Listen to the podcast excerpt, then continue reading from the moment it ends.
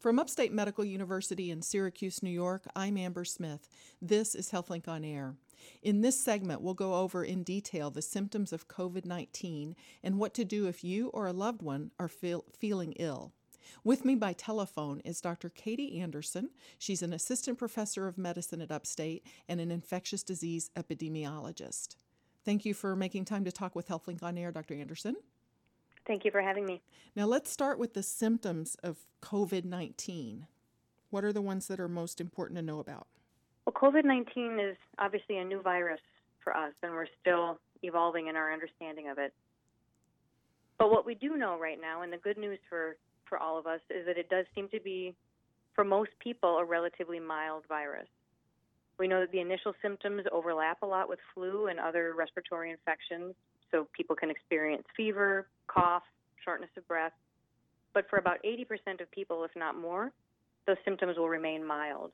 It's only for a, a, fraction of people that the symptoms can progress, and you may require hospitalization or possibly ICU level care to support your breathing. Well, that's good to know that 80% symptoms are going to be mild.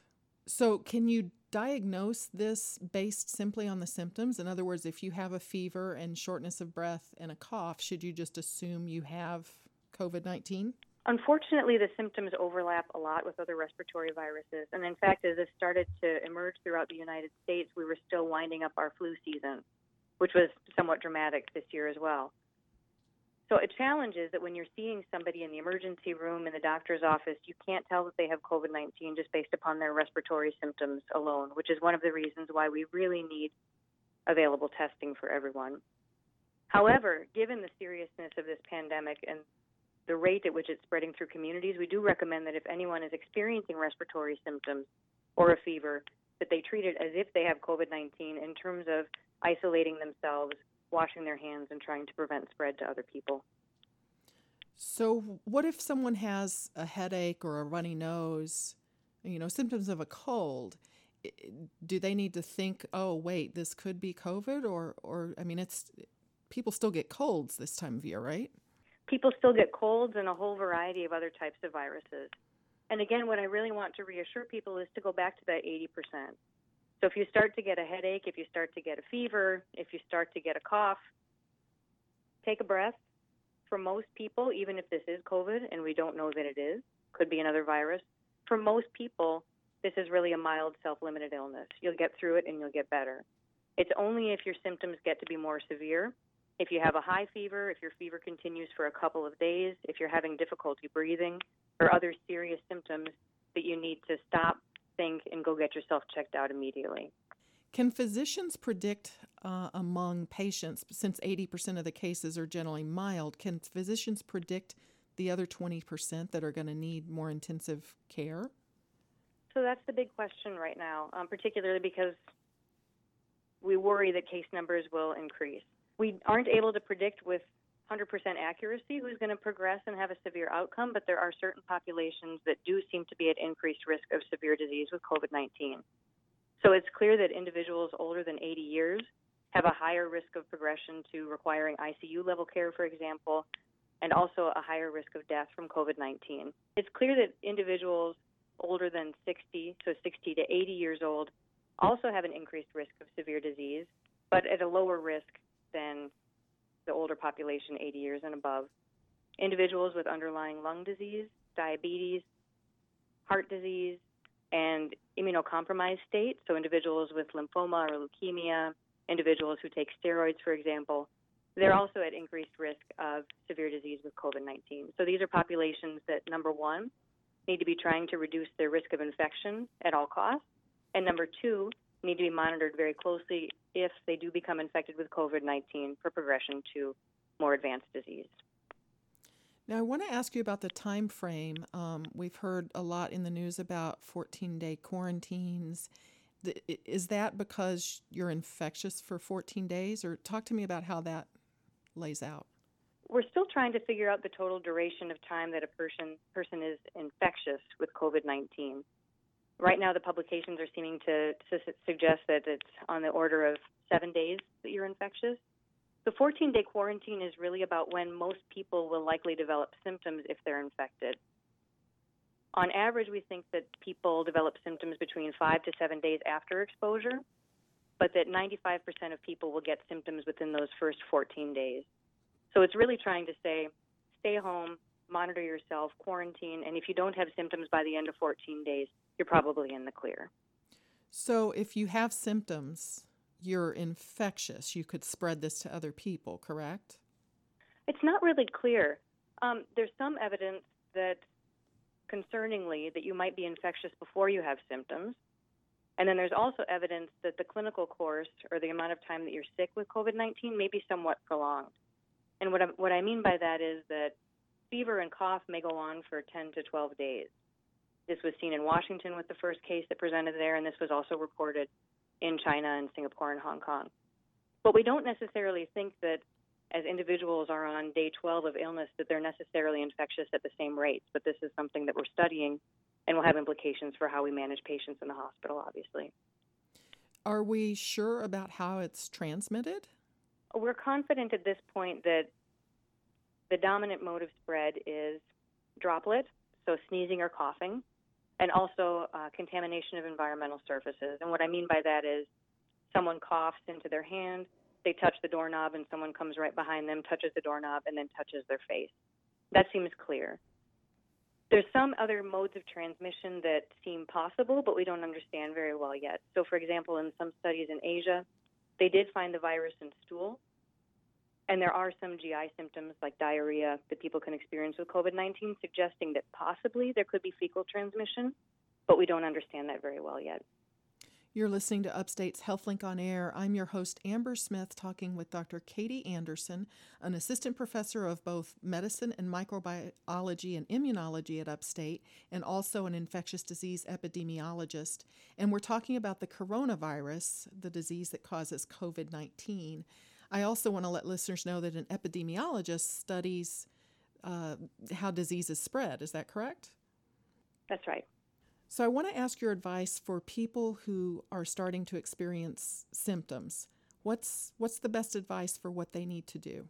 Yeah, thank you for that question because I think it's actually a critical one for us all to be discussing as COVID 19 starts to spread in our communities, and there is understandably concern and some anxiety about that. Um, so, if someone begins to develop symptoms, and by symptoms again, we're talking about the relatively vague symptoms of cough, shortness of breath, other flu like symptoms like sore throat and runny nose, maybe a fever. Again, we'd ask that you remember that most of the time these infections are mild. So, if you're not experiencing an illness that otherwise in the non COVID 19 world would bring you to the emergency room, we ask that you don't go to the emergency room. This is a critical message that we want to get out to people because we're concerned that as cases build up, our emergency rooms could get overwhelmed. So if you're not seriously ill, we ask you to take a deep breath, call your primary care if your level of concern is enough that you feel like you need to reach out to medical professionals, and only go to the emergency room if you're seriously ill. If you're having significant difficulty breathing or other symptoms that are significantly concerning that you feel like you need emergency care. So I understand that many people may not have a primary care physician. And so for those individuals, I would ask them to pay attention to opportunities that are evolving already throughout Syracuse and across the state for alternate sites of testing and triage. We hope to be developing hotlines to facilitate triage and routing these patients to where they can receive care if they don't require emergency care, and possibly other innovative means of trying to help them access the healthcare system while keeping our emergency rooms clear for the people who really need it. So, if people have symptoms that match up to this and maybe they go to get tested, what do they do in the meantime while they're waiting for the results of that test? So, currently, as, as everyone is aware, there's a shortage of, of testing, which means that there are some delays in getting the results. It may be on the order of a couple of days. And currently, we're recommending that if someone is not seriously ill enough to need to come into the hospital, that they can still that they can go home and wait for their results at home. What they should do during that time is self quarantine, and by that we mean you're not going out into the community. You're trying to protect transmission. Um, you're not going out into the community. You're trying to prevent transmission to your family members in your home, possibly isolating yourself in a specific room and trying to uh, disinfect and decontaminate the home as best you can. What measures will help care for someone who's riding out this virus at home? Our guidelines for management of patients with COVID 19 are still evolving because this is a new virus. And so some of the things that we're reading about um, as possible practices now may change in the future. But right now, some of the things that are coming out in the media and physicians across the country are trying to understand what is the good evidence and how do we go forward. Um, and physicians across the country are trying to sift through a lot of the anecdotal information that's coming out from Washington, from Europe, as physicians are trying to find best practices for managing this virus. There do seem to be some recommendations, again, not evidence based. By that I mean not in peer reviewed literature, not from clinical trials. There are some findings, however, suggesting, as you say, maybe ibuprofen is something that may be associated with an increased risk of severe disease, um, possibly avoiding the use of steroids in the hospital, for example. Uh, but these are things that are relatively anecdotal at this time and are the topics of active discussion amongst the physicians who will be caring for these patients. So, fluids and rest, I mean, that's what I hear for flu. Is that what is kind of recommended to keep people comfortable with this? So, given that most people will have mild illnesses with this, mild respiratory illnesses, you can manage it as you would the flu. Stay home from work, absolutely stay home from work. Um, try to avoid transmission to other people and manage your symptoms. Fluids and rest, Tylenol for a headache, cough syrup if you have a cough. I would caution people, however, to be watching for potential progression to a more severe illness. So, shortness of breath, chest pain, concerning symptoms such as that, which may indicate that while your illness had started out relatively mild, not requiring emergency care, that that may change over time. So those would be signals that perhaps you do need um, to get to a hospital. Uh, shortness of breath if you're getting worse with this. What does the typical course look like if you're the 80% that get a mild version of this? How soon till you start feeling better?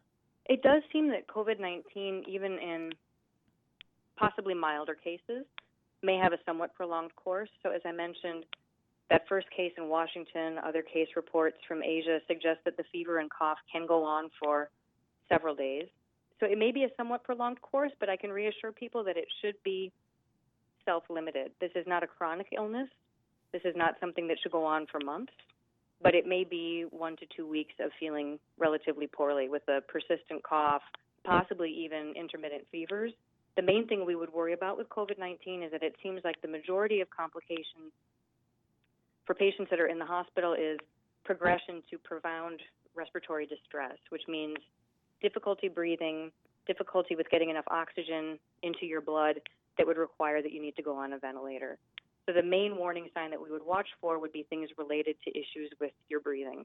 So profound shortness of breath, changes in the person's mental status, so increased confusion, chest pain, warning signs like that.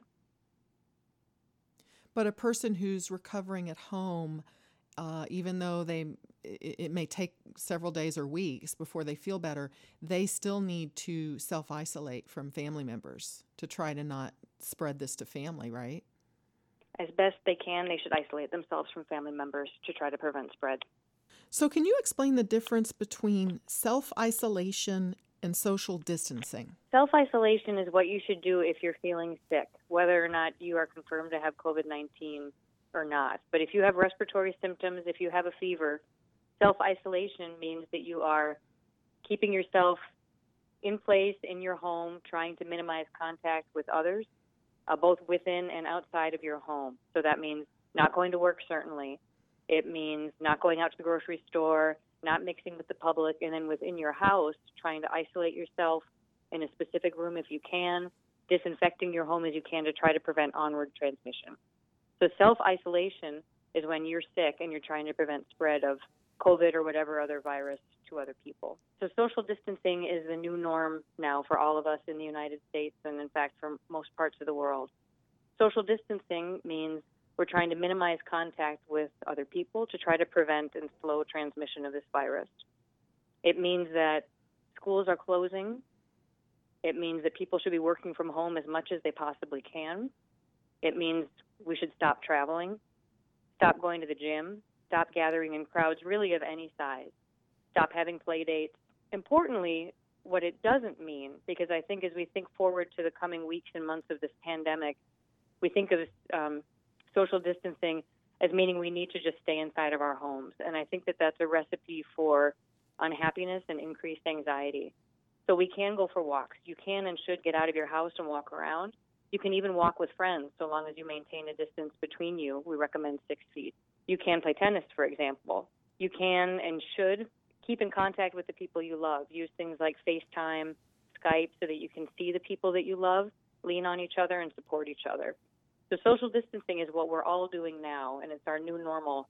We need to be thinking about the ways that it can be bearable and protect our mental health, and exercise and leaning in our support systems is, is going to be central to that. Well, that's important information. Thank you to Dr. Katie Anderson for her expertise on the coronavirus. She's an assistant professor of medicine at Upstate and an infectious disease epidemiologist. I'm Amber Smith for Upstate's HealthLink on Air.